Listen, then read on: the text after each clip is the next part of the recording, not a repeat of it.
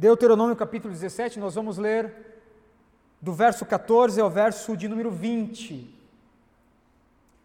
Enquanto você abre, deixe-me perguntar ao seu coração,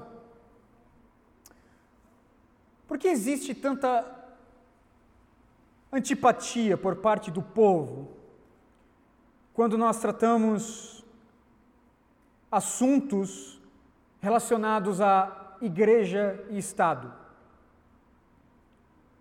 Por que existe tanta rejeição das pessoas em ver cristãos engajados, ocupando ofícios públicos, cargos públicos?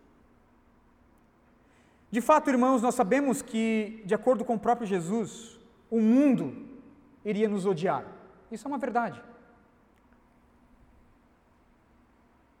Mas bem da verdade, irmãos, é que muitos ditos crentes e pastores evangélicos que hoje se encontram no cenário público, político, eles não dão testemunho de um bom caráter e muito menos do novo nascimento. Eu lembro, irmãos, quando eu estava em 2007, lá em Contagem, na Jocum, era um jovenzinho ainda, né? Começando ali os meus primeiros dias como missionário, e Contagem faz parte da grande Belo Horizonte. Peguei um ônibus aqui na rodoviária, desci lá na rodoviária lá em Belo Horizonte, peguei um outro ônibus para ir até Contagem, e eu lembro que eu comecei a ver alguns outdoor de um certo candidato não, ele era deputado federal na época, pastor evangélico, líder, pastor, presidente de uma grande denominação neopentecostal do Brasil, um grande outdoor com o busto dele, com a foto dele, e do lado o versículo bíblico que dizia: toda arma contra ti não vai prosperar. Aquele pastor, deputado federal, presidente nacional de uma grande denominação, ele estava sendo acusado pela Polícia Federal de estelionato, formação de quadrilha, todo tipo de corrupção, e o pior de tudo, ele estava sendo acusado também de assassinato de um outro pastor que poderia talvez colocá-lo para trás nas próximas eleições. Diante de um cenário assim, irmãos, e ele espalhou pela Belo Horizonte inteira aquele outdoor. Diante de um cenário assim, quando nós olhamos hoje para a Câmara dos Deputados, para o Senado, quando nós olhamos para a Câmara dos Vereadores da nossa cidade, nós precisamos perguntar: que tipo de político nós precisamos? Pois a cada 2 anos, irmãos, nós estamos exercendo a nossa cidadania.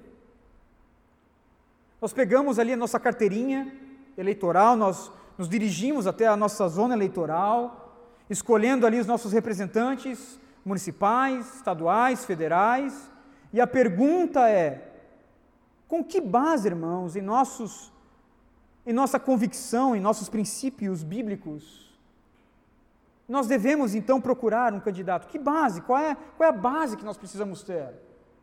Qual é o critério que nós precisamos ter? E aí eu creio que esse texto de Deuteronômio capítulo 17, ainda que esteja falando dentro de uma teocracia, dentro de um sistema teocrático, não é o sistema que nós estamos vivendo hoje, mas nós podemos arrancar daqui alguns princípios, e eu quero ver com os irmãos esses princípios. Amém? Deuteronômio capítulo 17, do verso 14 até o verso de número 20. Diz assim a palavra do Senhor: se quando entrarem na terra que o Senhor, seu Deus, lhes dá, tiverem tomado posse dela, e nela tiverem se estabelecido, vocês disserem: queremos um rei que nos governe, como tem todas as nações vizinhas. Tenham o cuidado de nomear o rei que o Senhor, o seu Deus, escolher. Ele deve vir dentre os seus próprios irmãos israelitas, Não coloquem um estrangeiro como rei, alguém que não seja israelita. Este rei, porém, não deverá adquirir muitos cavalos, nem fazer o povo voltar ao Egito para conseguir muitos cavalos, pois o Senhor lhes disse: jamais votem por este caminho. Ele não deverá tomar para si muitas mulheres. Se o fizer, desviará o seu coração. Também não deverá acumular muita prata e muito ouro. Quando subir ao trono do seu reino, mandará fazer num rolo para o seu uso pessoal uma cópia da lei que está aos cuidados dos sacerdotes levitas. Trará sempre essa cópia consigo e terá que lê-la todos os dias da sua vida, para que aprenda a temer o Senhor, o seu Deus, e a cumprir fielmente todas as palavras dessa lei e todos esses decretos. Isso fará que ele não se considere superior aos seus irmãos israelitas e que não se desvie da lei, nem para a direita e nem para a esquerda. Assim prolongará o seu reinado sobre Israel, bem como dos seus descendentes. Vamos ao Senhor em oração mais uma vez. Senhor, nós estamos diante da Tua Palavra e eu peço a Ti todo o auxílio, toda a ajuda nesse momento. Por favor, venha falar aos nossos corações.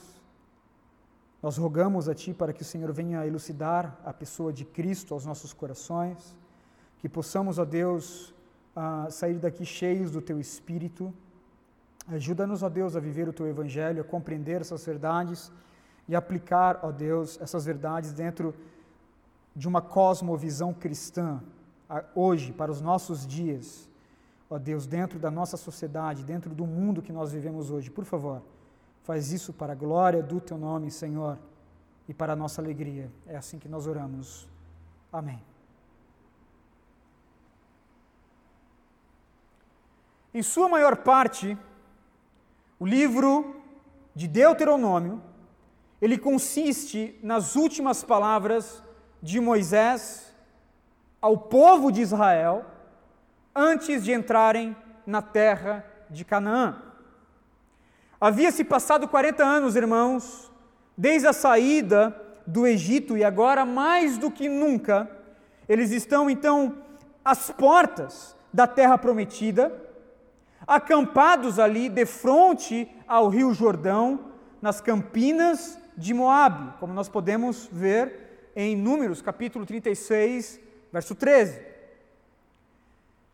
Portanto, Moisés está nos seus últimos fôlegos de vida e começa a dar, então, as suas últimas instruções aos líderes israelitas, a fim de preservar as gerações futuras e preservar a sua permanência dentro da terra que seria conquistada. Portanto, essas palavras, irmãos, elas foram direcionadas tanto à sua apresentação oral como escrita à segunda geração de Israel. Lembrando que somente Josué e Caleb, então da primeira geração, conseguiram entrar na terra prometida. E o presente texto, então, irmãos, é interessante em muitos aspectos. Por exemplo, Moisés, ele se dirige ao povo com instruções acerca do governo de Israel, quando a terra já terá sido conquistada. Esse texto, então, ele salta por cima do período ali da conquista da terra por Josué, como também por cima do governo dos juízes. Esse texto, então, contemplando o futuro, estabelece os fundamentos e os princípios da monarquia em Israel. Obviamente, irmãos, que Deus não havia planejado este governo monárquico para Israel. Contudo, considerando o afastamento da lei do Senhor, bem como a relação com os povos pagãos ali do Oriente, do antigo Oriente Próximo, Deus permitiu que o povo tivesse, então, para si um rei. Portanto, a monarquia não foi algo planejado pelo Senhor, mas uma escolha do povo, a qual o Senhor deu, então, a sua concessão, a sua permissão. Quando Israel reivindicou um rei ao Senhor Deus, a nação, então, queria se comparar às outras nações, às nações vizinhas, às nações pagãs, Eles olharam então para fora das suas fronteiras e desejaram ser como os outros povos. E isso aborreceu o Senhor, de acordo com 1 Samuel capítulo 8, verso 4 ao verso 9, que diz assim: Por isso todas as autoridades de Israel reuniram-se e foram falar com Samuel em Ramá. E disseram-lhe: Tu já estás idoso, e teus filhos não andam em teus caminhos. Escolhe agora um rei para que nos lidere, à semelhança de outras nações. Quando, porém, disseram: Dá-nos um rei para que nos lidere, isso desagradou o Senhor. Então ele orou ao Senhor, e o Senhor lhe respondeu. Respondeu a Samuel: Atenda a tudo o que o povo está pedindo. Não foi a você que rejeitaram, foi a mim que rejeitaram como rei. Assim como fizeram comigo desde o dia que os tirei do Egito até hoje, abandonaram-me e prestaram culto a outros deuses. Também estão fazendo com você. Agora atenda-os, mas advirta-os solenemente e diga-lhes quais direitos reivindicará o rei que os governará. Portanto, com este pedido, então Israel estava menosprezando a sua própria realidade, irmãos.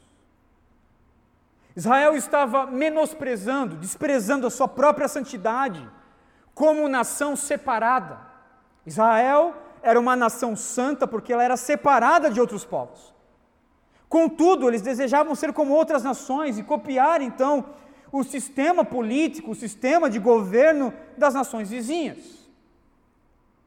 Porém, a distinção de Israel, irmãos, como povo escolhido, como povo santo, vinha justamente do fato de Israel não ser como as outras nações. Todavia, irmãos, não era isso que o Senhor Deus desejou quando Israel conquistou a terra de Canaã. Portanto, prevendo os anos que viriam, o desejo do povo por um sistema de governo monárquico, Moisés então começa a estabelecer as diretrizes, as marcas desse candidato, do candidato que poderia então subir ao trono de Israel, o primeiro rei de Israel. Quem ele deve ser? Quais são as suas qualificações? Como é que o povo deveria escolher então esse homem? Em outras palavras, como deve ser o político segundo Deus? Como deve ser o governante de uma nação, segundo Deus? Em primeiro lugar, do verso 14 ao verso 15, um político à maneira de Deus conhece a sua vocação.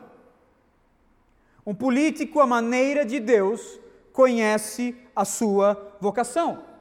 Vai dizer o texto, verso 14 e verso 15. Se quando entrarem na terra que o Senhor, o seu Deus, lhes dá, tiverem tomado posse dela, e nela tiverem se estabelecido, vocês disserem: queremos um rei que nos governe, como tem todas as nações vizinhas, tenham cuidado de nomear o rei que o Senhor, o seu Deus, escolher. Veja que a primeira instrução que Moisés dá ao povo acerca da escolha desse candidato não é sobre ele ser rico, sobre ele ser forte,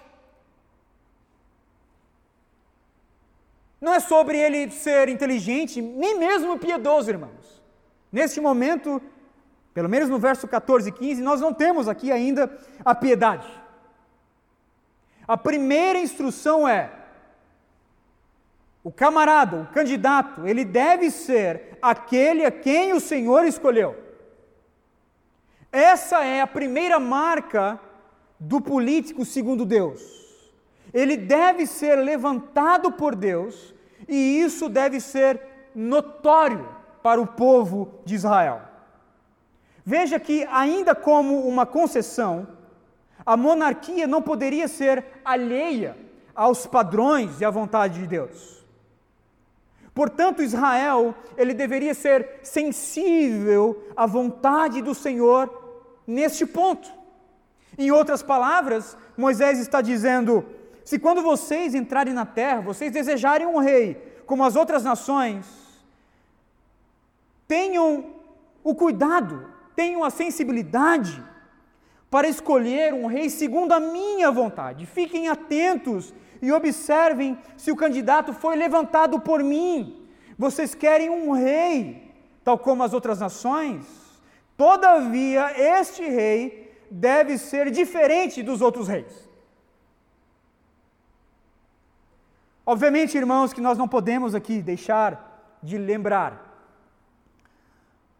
a embaraçosa e precipitada escolha de Saul como o primeiro rei de Israel, em 1 Samuel capítulo 9 ao 10. Fica claro para nós que não fazia parte da vontade do Senhor para Israel a nomeação de Saul como rei.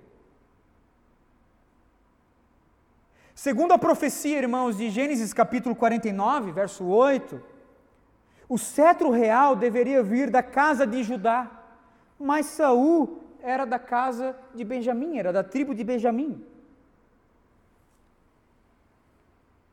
O que nós podemos então entender deste episódio aqui da coroação de Saul? Saul, irmãos, foi a disciplina de Deus para o povo. Saul foi a disciplina de Deus para o povo. A filosofia e o ditado popular dizem, vox populi, vox Dei. A voz do povo é a voz de Deus. Mas neste caso, como em inúmeros casos, por vezes a democracia, ela se transforma num instrumento de Deus, onde ele se utiliza para disciplinar o seu povo pelos seus pecados. Deus deu Saul ao povo como forma de disciplina por terem rejeitado ao Senhor. 1 Samuel capítulo 8, verso 7. Os dias do reinado de Saul e a concretização do governo monárquico com inúmeros reis impiedosos, obviamente com exceção de alguns, é claro, é prova que um dos maiores juízos de Deus é dar ao povo aquilo que o povo quer, é dar ao povo aquilo que ele deseja, é permitir que ele sofra as consequências plenas das suas próprias escolhas. Como nós sabemos, irmãos, o candidato segundo Deus não foi Saul, mas o inusitado jovem pastor de ovelhas, Davi, da casa de Jessé.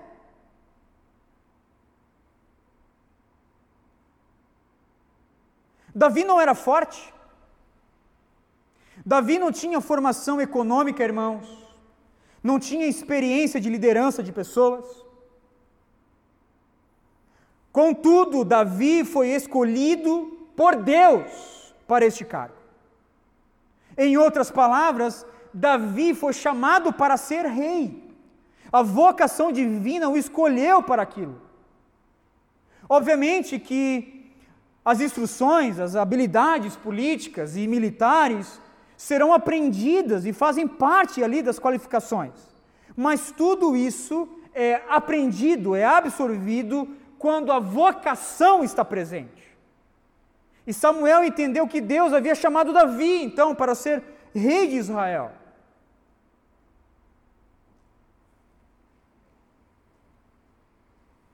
No primeiro momento, contudo, Samuel chegou à casa de Jessé, se encantou ali com a presença de Eliabe e pensou: certamente este é quem o Senhor quer ungir.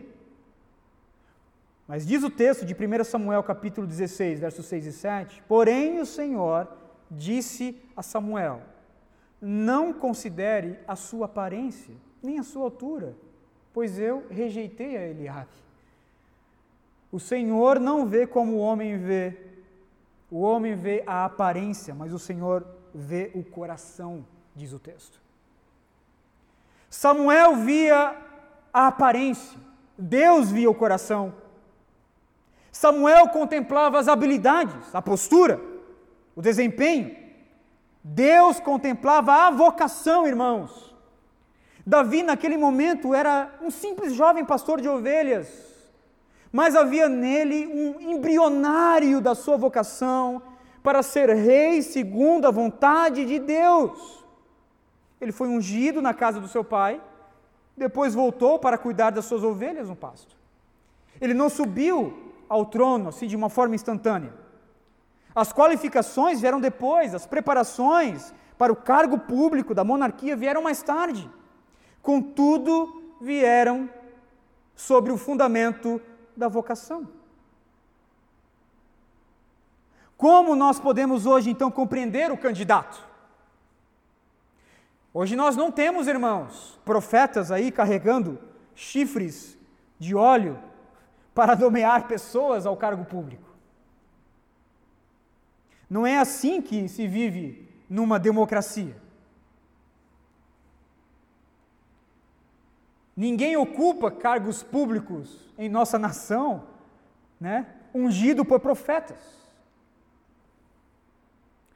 Portanto, a pergunta é: como eu posso então saber se aquela pessoa, se aquele candidato vem da vontade do Senhor?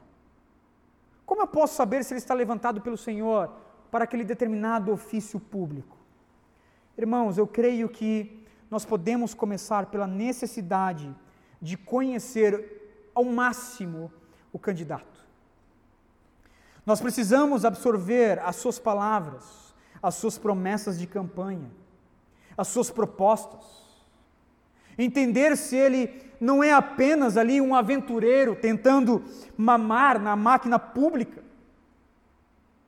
Nós devemos analisar as suas convicções, as suas ideias, as suas propostas, a sua maneira de lidar com os opositores, a maneira que ele tem de lidar com as críticas. O político de vocação é aquele que tem visão, que discerne o seu tempo, que vislumbra o futuro e traz para o presente, né, deixando a sua marca ali na história. Traz soluções para o presente, deixando a sua marca na história. Ele constrói pontes para o futuro, ele começa a antecipar soluções. O político por vocação é alguém que abre caminhos para a solução de problemas que aparentemente não tem solução. Portanto, nós precisamos nos perguntar, ao analisar um candidato, primeiramente, se nós conseguimos ver nesse candidato um sinal que foi o Senhor que o chamou para exercer essa vocação. Precisamos estar sensíveis para ver se não é um aventureiro, irmãos. Se ele entende daquilo que ele está falando.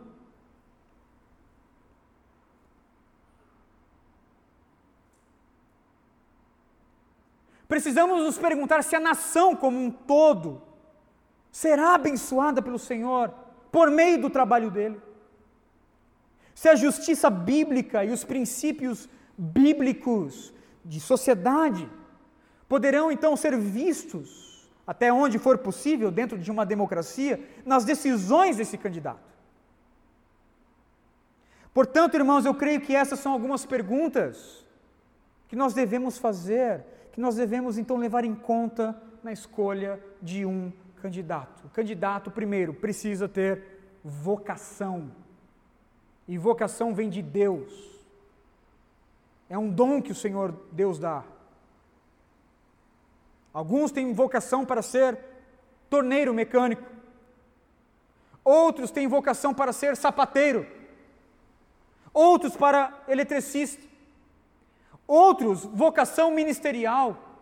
Outros, vocação política. Mas a segunda marca está no verso 15. Um político à maneira de Deus ele zela por suas origens e por seu patriotismo.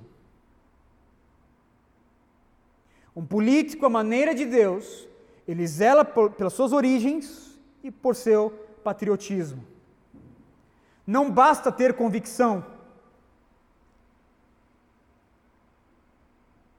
Não basta ter aparentemente vocação para a política. É preciso também amar a sua própria nação. Não basta ter qualificações, irmãos, e bons padrões bíblicos. Também é preciso ser um verdadeiro patriota. Segundo os princípios das Escrituras, é necessário que o candidato seja nativo. O Senhor desejava um representante que conhecia o povo, que conhecia ali as suas mazelas, os seus problemas. Diz o verso 15, veja comigo: tenham cuidado para escolher e nomear um rei que o Senhor, o seu Deus, escolher. Ele deve vir dentre os seus próprios irmãos israelitas. Não coloquem um estrangeiro como rei, alguém que não seja israelita. Fica claro para nós que o Senhor deseja, então, alguém do povo, alguém que carrega o sangue da nação, um verdadeiro patriota que sabe e conhece as virtudes da sua nação, da sua pátria, bem como os problemas da sua nação, da sua pátria, alguém que come arroz e feijão com o povo, que anda nas chinelas do povo. Por quê, irmãos? Porque não há como representar o povo sem conhecer o povo. Não há como solucionar problemas sem o conhecimento desses problemas. É preciso, então, comprometimento com causas e problemas que se conhece. Ser governado por um estrangeiro é ser colocado em segundo plano. Sempre foi assim. Pegue, por exemplo, os momentos que Israel esteve debaixo de um governo estrangeiro. O povo sofreu, irmãos. O povo gemeu, o povo lamentou. Nós podemos ler o Salmo 137, verso 1, e nos lembrar como é ser governado por um estrangeiro, por uma outra nação, por alguém que não é do sangue. Junto aos rios da Babilônia, nós nos sentamos e choramos com saudade de Sião, com saudade da pátria. De fato, irmãos, o sofrimento por estar debaixo de um governo estrangeiro, ele foi o causador de muitas proclamações de independências. Nós temos aqui na nossa própria nação países da América Latina, outros países da África, América do Norte. Quando um estrangeiro governa, o povo sofre. Moisés, portanto, limitou a monarquia de Israel aos israelitas. Eles não poderiam nomear alguém ao trono que fosse estrangeiro. O que é isso, irmãos? Isso, dentre muitas outras coisas, é que nós podemos ver, observar que Moisés está falando acerca do caráter patriota do candidato. Todo nativo, ele deve ter afeições e preservar ao máximo as características, as marcas da sua própria nação. Portanto, além de possuir marcas distintivas da sua vocação, aquele que foi levantado pelo Senhor como candidato para governar o povo, também deve amar a sua própria nação. No caso da nossa nação, irmãos, o candidato, o nosso candidato, ele deve ser alguém que ama o Brasil. Alguém que se interessa pelo povo. Deve ser um nascido e criado dentre nós, no meio de nós. Alguém que veste camisa verde e amarela, irmãos, nos mundiais de futebol. Alguém que ama a nossa própria gente. Alguém que zele pelos seus símbolos e por sua bandeira. Alguém que valoriza a sua história.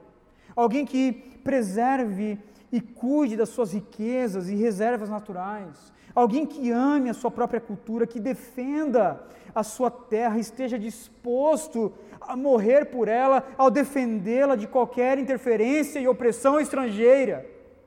Alguém cujo coração...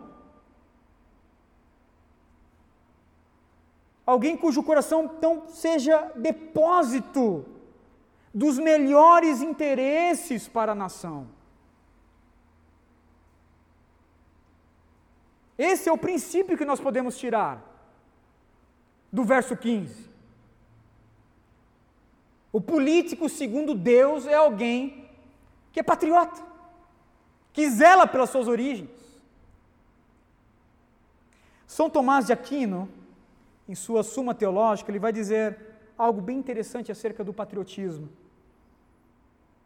Ele vai dizer o seguinte: o homem se torna devedor para outros de várias maneiras, de acordo com suas várias qualificações e os vários benefícios recebidos deles.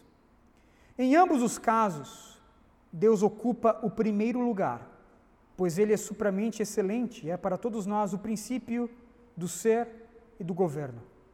Em segundo lugar, os princípios de nosso ser e governo são nossos pais e nosso país, que nos deram nascimento e nutrição. Consequentemente, o homem é devedor principalmente a seus pais e ao seu país, depois de Deus. Portanto, assim como pertence à religião dar culto a Deus, também pertence à piedade, em segundo lugar, dar culto ao seu país e aos seus pais. Portanto, o político, segundo Deus, ele tem vocação. E o político, segundo Deus, ele é patriota. Ele ama as suas origens, ele ama a sua nação. Terceira verdade, irmãos: um político, à maneira de Deus, ele não confia em sua própria força. Um político, à maneira de Deus, ele não confia em sua própria força. Veja que Moisés também instruiu que o candidato ao trono de Israel deveria então limitar o número dos seus cavalos. Verso 16: este rei, porém, não deverá adquirir muitos cavalos, nem fazer o povo voltar ao Egito para conseguir mais cavalos, pois o Senhor lhes diz: jamais voltem por este caminho. A pergunta é: por qual razão o Senhor não queria que o rei tivesse muitos cavalos? À primeira vista, irmãos, parece que Deus está limitando aqui a prosperidade do próprio rei. Contudo, é mais provável que o texto esteja falando aqui do exército deste rei, do exército de Israel. E se isso, então, estiver correto, o futuro rei de Israel, ele deveria, então, limitar o seu exército em tropas de infantes. Limitar o seu exército em infantaria e não em cavalaria. Com seus cavalos, com seus cavaleiros, com as suas carruagens e toda aquela máquina de guerra. É interessante isso, irmãos.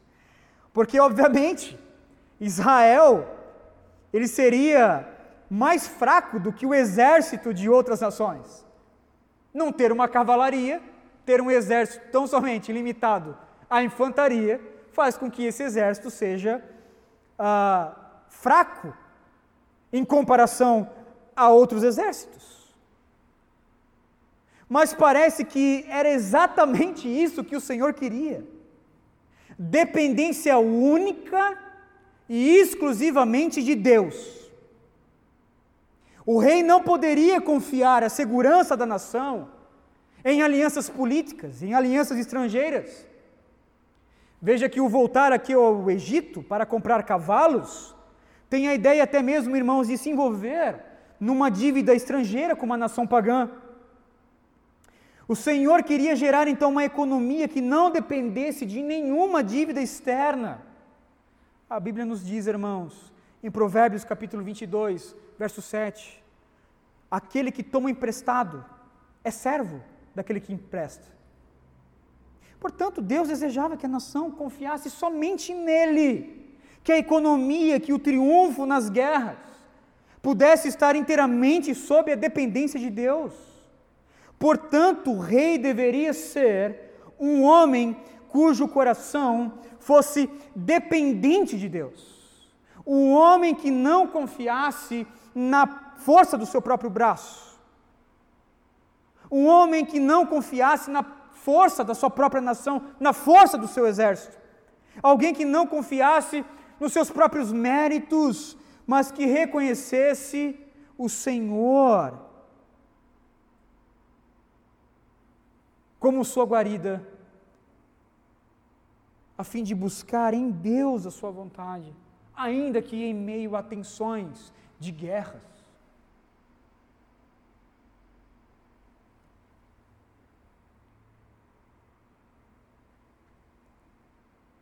Um político à maneira de Deus tem vocação, é patriota e não confia em sua própria força. Quarta marca, verso 17. Um político à maneira de Deus transparece o seu caráter íntegro. Um político à maneira de Deus transparece o seu caráter íntegro.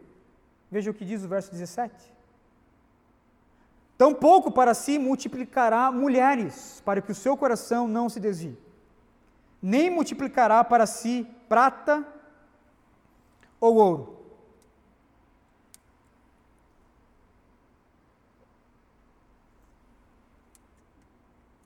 Não basta tão somente ter vocação? Não basta tão somente ser patriota? Não basta tão somente não confiar na força do braço? Na própria nação? É preciso também ter caráter. O testemunho de vida deve estar presente. O político, à maneira de Deus, deve ser um homem reservado, um homem de caráter íntegro, irrepreensível moralmente. O candidato não pode ter a vida marcada, irmãos, por escândalos financeiros, por escândalos morais, por escândalos familiares. O candidato, segundo Deus, não pode ter uma vida marcada por devassidão, imoralidade e corrupção. No que tange ao dinheiro, ele não pode ser um homem com histórico, por exemplo, de enriquecimento ilícito, nem antes, nem durante o seu mandato e nem depois do seu cargo público. No que tange à moralidade sexual, o candidato deve ser um homem de uma só mulher. Perceba comigo aqui que Moisés está orientando o povo com relação aos três elementos que corrompem o coração de um homem: poder, dinheiro e mulher. Poder, dinheiro e mulher. Lembrei agora de um amigo meu lá em João Pessoa, que ele era o pastor da igreja. Isso é engraçado. Ele tinha um carro velho. Ele fez uma rifa, irmãos, para vender esse carro velho. A rifa não chegou no valor do carro, foi um desastre, é um carro velho mesmo. E aí a gente estava falando sobre isso, esses três elementos que corrompem o homem. Ele falou: cara, há um quarto. Qual? O carro velho. O carro velho, o camarada vai para a igreja, liga, não dá sinal, fura pneu, motor, né? Aí o camarada já começa a bater na lataria do carro com o pé. Vai corromper do homem o carro velho. Enfim, lembrei agora disso. Mas Moisés está aqui, irmãos, orientando o povo com relação a esses três elementos: poder, dinheiro e mulher. Todos nós, homens, nós sofremos com essa tentação. Poder, dinheiro e mulher. Todavia, aqueles num cargo de destaque, por exemplo, o cargo de um rei, obviamente, irmãos, que esse homem sofrerá tentações superiores, mais elevadas do que nós, meros homens. Se olharmos, por exemplo, para o rei Salomão, nós veremos um homem que caiu em cada um desses pontos aqui. Poder, dinheiro e mulher. De fato, o rei Salomão foi o homem mais sábio do mundo, contudo, completamente perdido nesses elementos de corrupção. A Bíblia diz que Salomão não teve 2 ou 3 mulheres. Ele teve 700 mulheres, irmãos. 700 mulheres e 300 concubinas. Ele poderia mais ou menos dormir uma por noite e depois de 4 anos ele poderia voltar para o final da fila.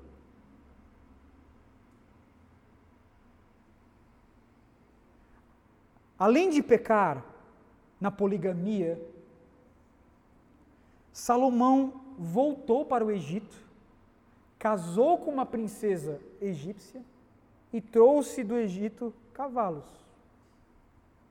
Ele escorregou exatamente em todas as ordens aqui. E é interessante que essas alianças pagãs que Salomão fez, a quebra dos mandamentos que Deus estabeleceu para a monarquia, respingou no frustrado e irresponsável reinado do seu filho Roboão. Salomão morreu, subiu seu filho Roboão, que não somente abandonou a lei do Senhor, e fez o que o Senhor detestava, irmãos, como também permitiu que a nação inteira se corrompesse com idolatria, flertando ali com a idolatria das nações vizinhas. O que isso gerou, irmãos? No reinado do Roboão, a nação de Israel foi dividida em 2 nações, Reino do Norte e Reino do Sul, cativeiro babilônico, cativeiro assírio. O povo se corrompeu, o povo sofreu, porque alguém lá do governo quebrou os mandamentos daquilo que o Senhor estabeleceu para o ofício público. Portanto, o nosso candidato político segundo Deus, ele deve ser um homem que transparece publicamente o seu caráter íntegro e justo. O homem cujo caráter, irmãos, seja reto e seja puro. Quinta marca e última. Um político à maneira de Deus, ele teme ao Senhor ao meditar em sua lei. Um político à maneira de Deus, ele teme ao Senhor ao meditar em sua lei. Verso 18 ao verso 20, que diz assim: também quando se assentar no trono do seu reino, escreverá para si um translado desta lei num livro, do que está diante dos levitas sacerdotes, e o terá consigo nele, e o lerá todos os dias da sua vida, para que aprenda a temer o Senhor, o seu Deus, a fim de guardar todas as palavras dessa lei, e os estatutos para os cumprir. Isto fará que o seu coração não se eleve sobre os seus irmãos, e não se aparte do mandamento, nem para a direita, nem para a esquerda, de sorte que prolongue os dias do seu reino, ele e os seus filhos no meio de Israel. Veja então que além de uma vida pública, de um caráter incorruptível, de princípios inegociáveis, de um intelecto para solucionar problemas aparentemente insolúveis, o candidato também precisa temer o Senhor. Ele precisa temer o Senhor, meditando diariamente em sua palavra. De acordo com esses versos, o candidato ele deve lembrar-se da lei do Senhor. Ele deve ser um amante das Escrituras. O texto diz que o rei deveria ter uma cópia, irmãos, da lei. Ele deveria transladar, fazer uma cópia para si, para uso pessoal, para que pudesse então ler as Escrituras todos os dias e lembrar que é Deus que zela por Israel, é Deus que zela pela nação. Qual é o propósito disso? Qual é o propósito de se ter um governante que teme ao Senhor e medita na lei? Irmãos, o propósito disso é a bênção do Senhor Deus sobre o rei, como também sobre Israel, sobre o povo. Uma vez que o rei, ele lê, ele medita na lei do Senhor, e dela então não se desvia nem para a direita, nem para a esquerda, este rei governará o povo com retidão, com justiça, com humildade. Ao ler e meditar todos os dias na lei do Senhor, o rei então poderia encontrar nas Escrituras a sua própria humilhação. Não é isso que as Escrituras fazem com a gente? Os seus impulsos egoístas, orgulhosos, soberbos, seriam então freados pela Escritura.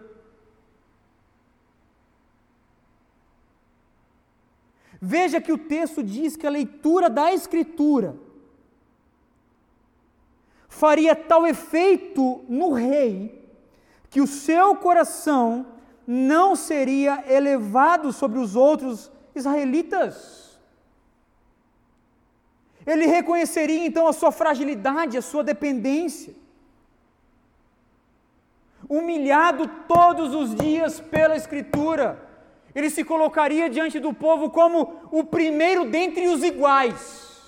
O primeiro dentre os iguais. Um exemplo de piedade para todos. Alguém que não está sobre o povo, mas alguém que é como o povo, nivelado com o povo.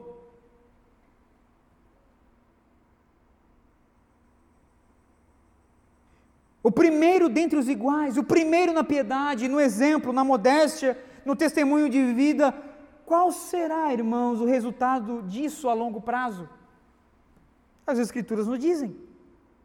O texto diz que o Senhor Deus prolongaria os dias do seu reino, ele e os seus filhos no meio de Israel. Ou seja, por meio do compromisso do rei com as Escrituras, todo o povo seria abençoado pelo Senhor nas gerações futuras, nas gerações seguintes. Portanto, veja que o político, segundo Deus, ele conhece a sua vocação, ele é patriota, zela por suas origens, ele não confia na sua própria força, ele possui caráter íntegro, um bom testemunho de vida, e por fim ele teme ao Senhor ao meditar diariamente em sua lei.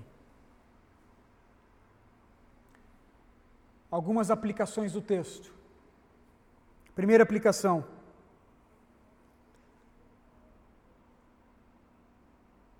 Quero falar um pouco sobre o papel da igreja em formar políticos, irmãos, à maneira de Deus.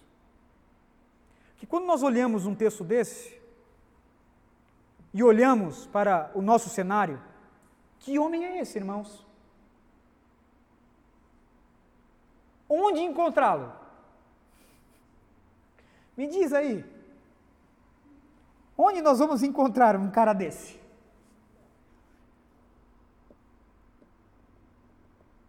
Se já é difícil encontrar pastores assim, irmãos, imagine alguém dentro da política.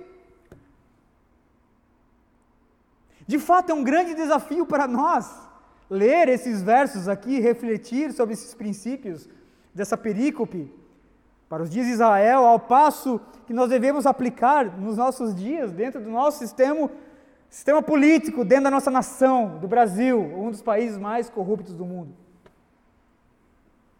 Nós não vivemos numa teocracia.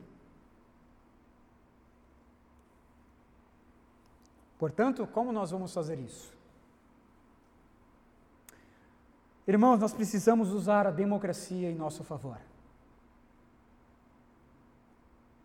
Nós precisamos usar a democracia em nosso favor, pautando as nossas escolhas políticas e o uso da nossa cidadania com nossas convicções bíblicas, com os nossos princípios bíblicos.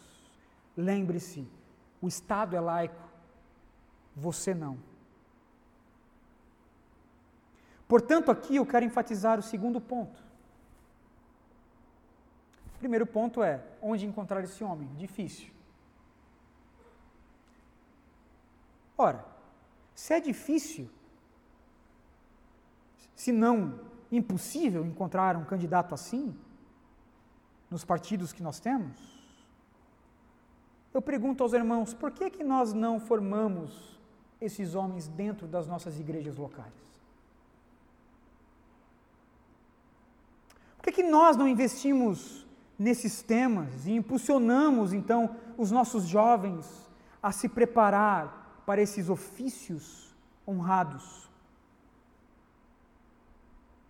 Porque nós, a Igreja de Cristo, nós não identificamos em nosso meio um jovem cuja vida ali começa a dar os primeiros indícios dessa honrada vocação.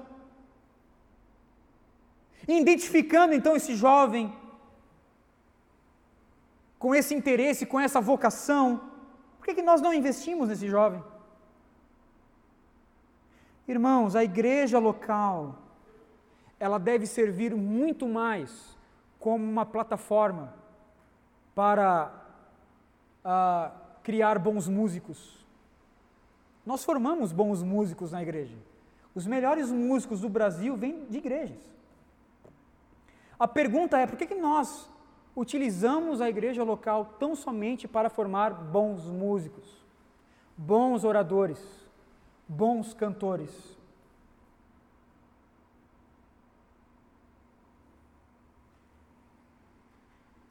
De fato, irmãos, nós precisamos investir nisso. Como é que a igreja faz isso? Com investimento. Sondando os jovens, principalmente os jovens da igreja local, e reconhecendo a vocação, abrindo para eles oportunidade de estudar e se preparar politicamente para esses cargos. De fato, irmãos, se nós não encontramos esses homens facilmente, nós precisamos urgentemente prepará-los em nossas igrejas locais. Com isso, obviamente que eu não estou dizendo que a igreja deve fazer campanha para político X, Y ou Z, mas que a igreja deve ter um papel efetivamente relevante na sociedade, como também em seu próprio meio, ao apresentar do seu próprio meio, irmãos, bons candidatos aos ofícios públicos. Nós queremos que Deus seja glorificado no Estado, na Câmara dos Vereadores, na prefeitura da nossa cidade.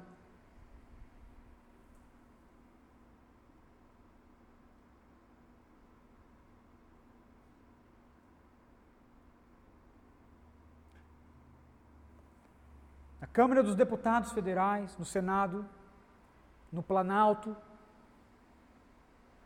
nós precisamos investir então em nossa própria igreja local.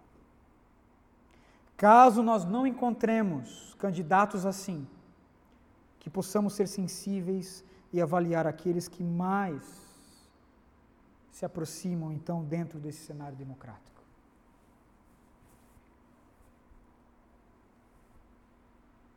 É difícil encontrar.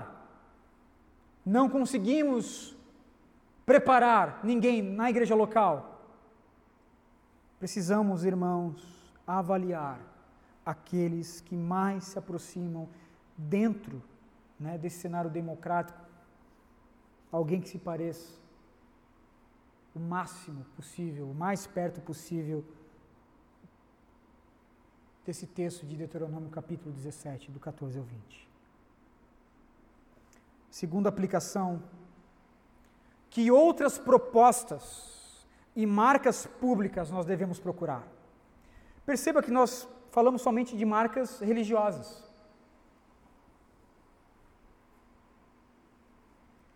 Nós falamos somente de marcas religiosas aqui. Que outras informações nós podemos ter, irmãos, para nos ajudar na escolha de um candidato segundo Deus? Eis aqui algumas orientações básicas, além daquelas encontradas no texto de Deuteronômio capítulo 17. Primeiro, examine se os projetos do candidato estão de acordo com o partido ao qual ele está afiliado. Votar num determinado candidato, irmãos, é votar na agenda de um determinado partido. É assim no Brasil. Especialmente no Brasil, os candidatos são constantemente orientados, comprados pelo seu próprio partido, para abandonar as suas ideias pessoais e seguir a agenda do partido ao qual ele está afiliado. Portanto, analise o candidato e também analise o partido, os projetos do candidato, se os projetos do candidato estão de acordo com os projetos do partido. Segunda orientação, examine se o candidato propõe lutas contra a corrupção, apoiando ali mecanismos de controle do uso do dinheiro público e de prioridades do governo. Pergunte ao seu candidato o que ele acha, por exemplo, do projeto Ficha Limpa. Pergunte se o que ele acha de projeto, por exemplo, das 10 medidas contra a corrupção, ou mesmo da autonomia de operações como a Operação Lava Jato. Terceiro, examine as convicções do candidato e veja se ele é pró-vida, defendendo a dignidade do ser humano em qualquer circunstância.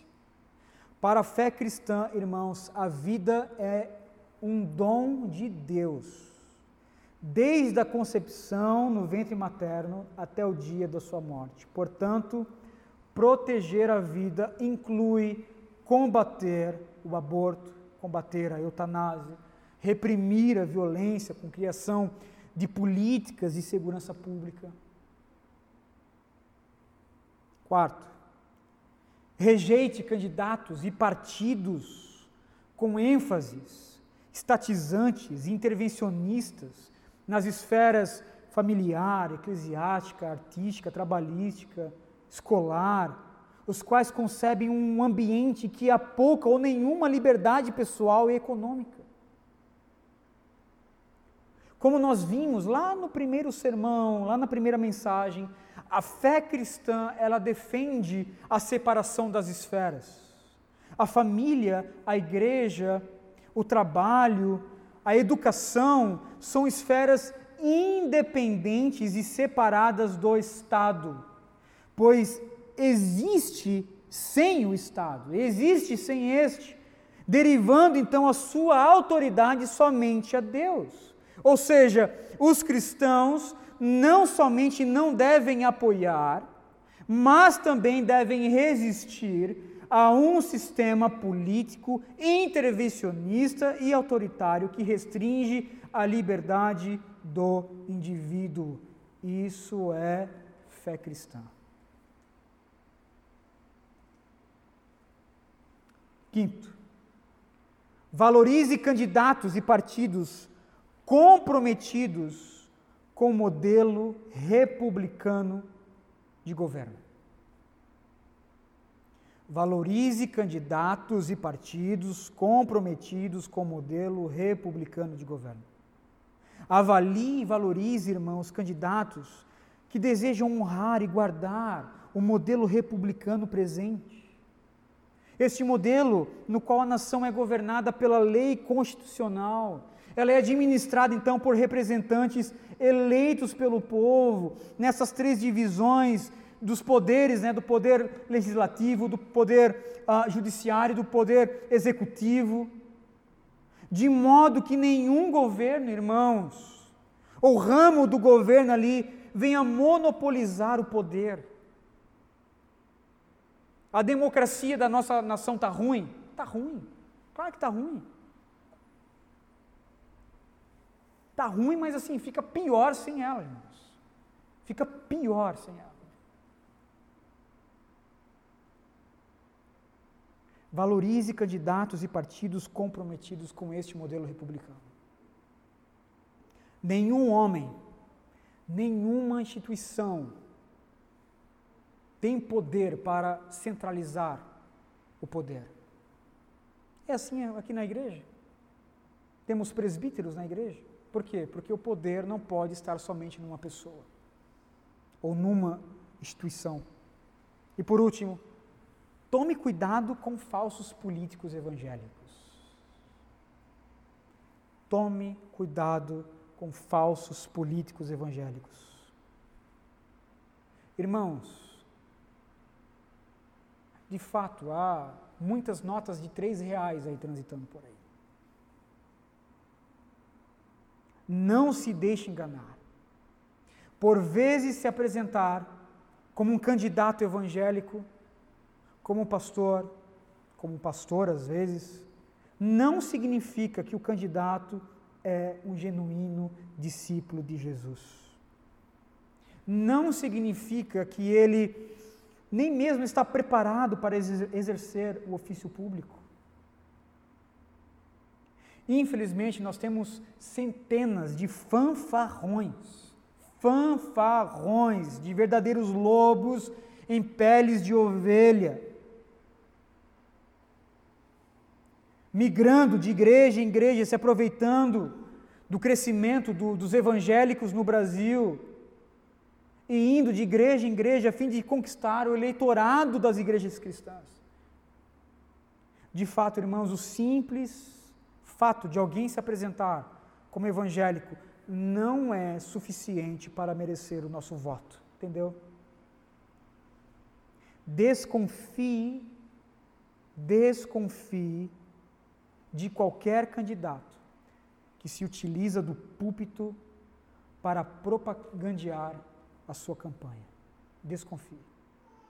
A igreja jamais será um trampolim político. O púlpito jamais será aí, né, uma comitiva política. Um culto não vai ser, né, esses... Me fugiu o nome agora, mas essas campanhas políticas eleitorais, comício.